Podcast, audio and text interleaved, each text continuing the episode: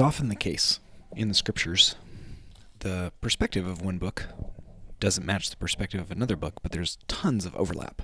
So in Second Chronicles, we have this wide picture of the exile and the beginning of the return of the exile. In Ezra, we have a picture of about 120 years, which includes Nehemiah, but in Nehemiah, we have a picture of about 20 years. And in Esther, we'll have a picture back on the Babylonian side. Nehemiah is set uh, at the beginning, not in Israel, but then very quickly he gets to return to Israel. Nehemiah chapter 1, verses 1 through 7 says, The words of Nehemiah, the son of Hacaliah. Now it happened in the month of Chislev, in the 20th year, as I was in Susa, the citadel, that Hanani, one of my brothers, came with certain men from Judah. And I asked them concerning the Jews who escaped, who had survived the exile, and concerning Jerusalem. This is in Ezra. And they said to me, The remnant there in the province who had survived the exiles in great trouble and shame. The wall of Jerusalem is broken down, and its gates are destroyed by fire.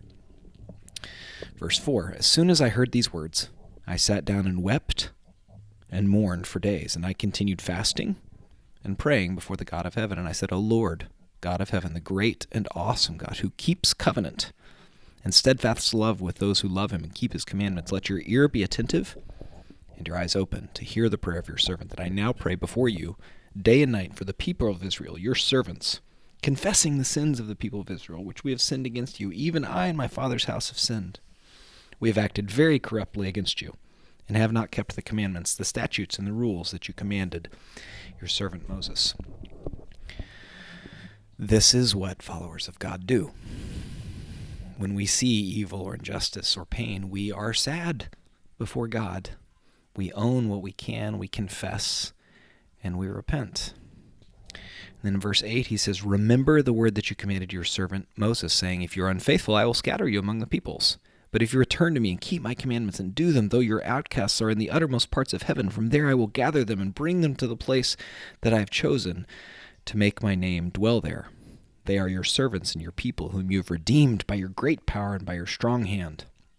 O Lord, let your ear be attentive to the prayer of your servant and to the prayer of your servants who delight to fear your name, and give success to your servant today. Grant him mercy in the sight of this man. Now I was cupbearer to the king. One of the most faithful prayers we pray is that God remember his promises.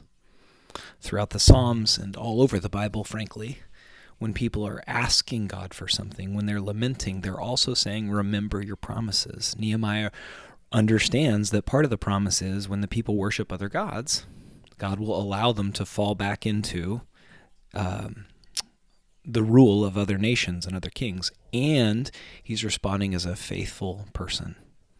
In our disorientation, one of the most faithful prayers that we offer is, Lord, remember.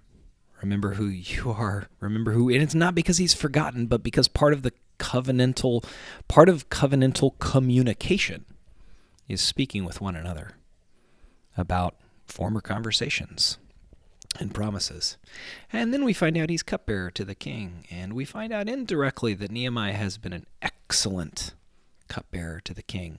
And in the midst of his conversation about the king, about whether he can go back to Jerusalem, help them build the wall, you see a very brief prayer.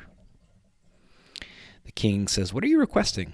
So I prayed to the God of heaven, and I said to the king, and we don't know how long he prayed, and we don't know what he prayed. And this reminds us that in the middle of challenging circumstances, we can look up, either literally or in our imaginations, and say silently or out loud, Lord? With a question mark? That's how a lot of my breaths, breath prayers go. And the story goes well. There are there's intrigue, there are aggressors, but ultimately Nehemiah leads the people of Israel with humility before God, with a little bit of hair pulling, literally, with common sense and courage.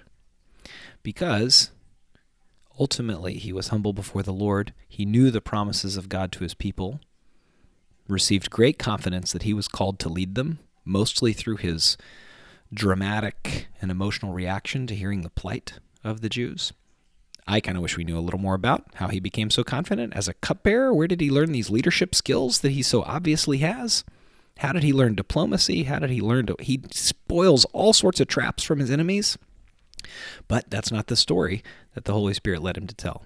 It is instead one where a man who is humble before the Lord, who also happened to be very common sense intelligent and courageous, led the people. And they were again able to worship they were again able to be in their home because God never forgets his people.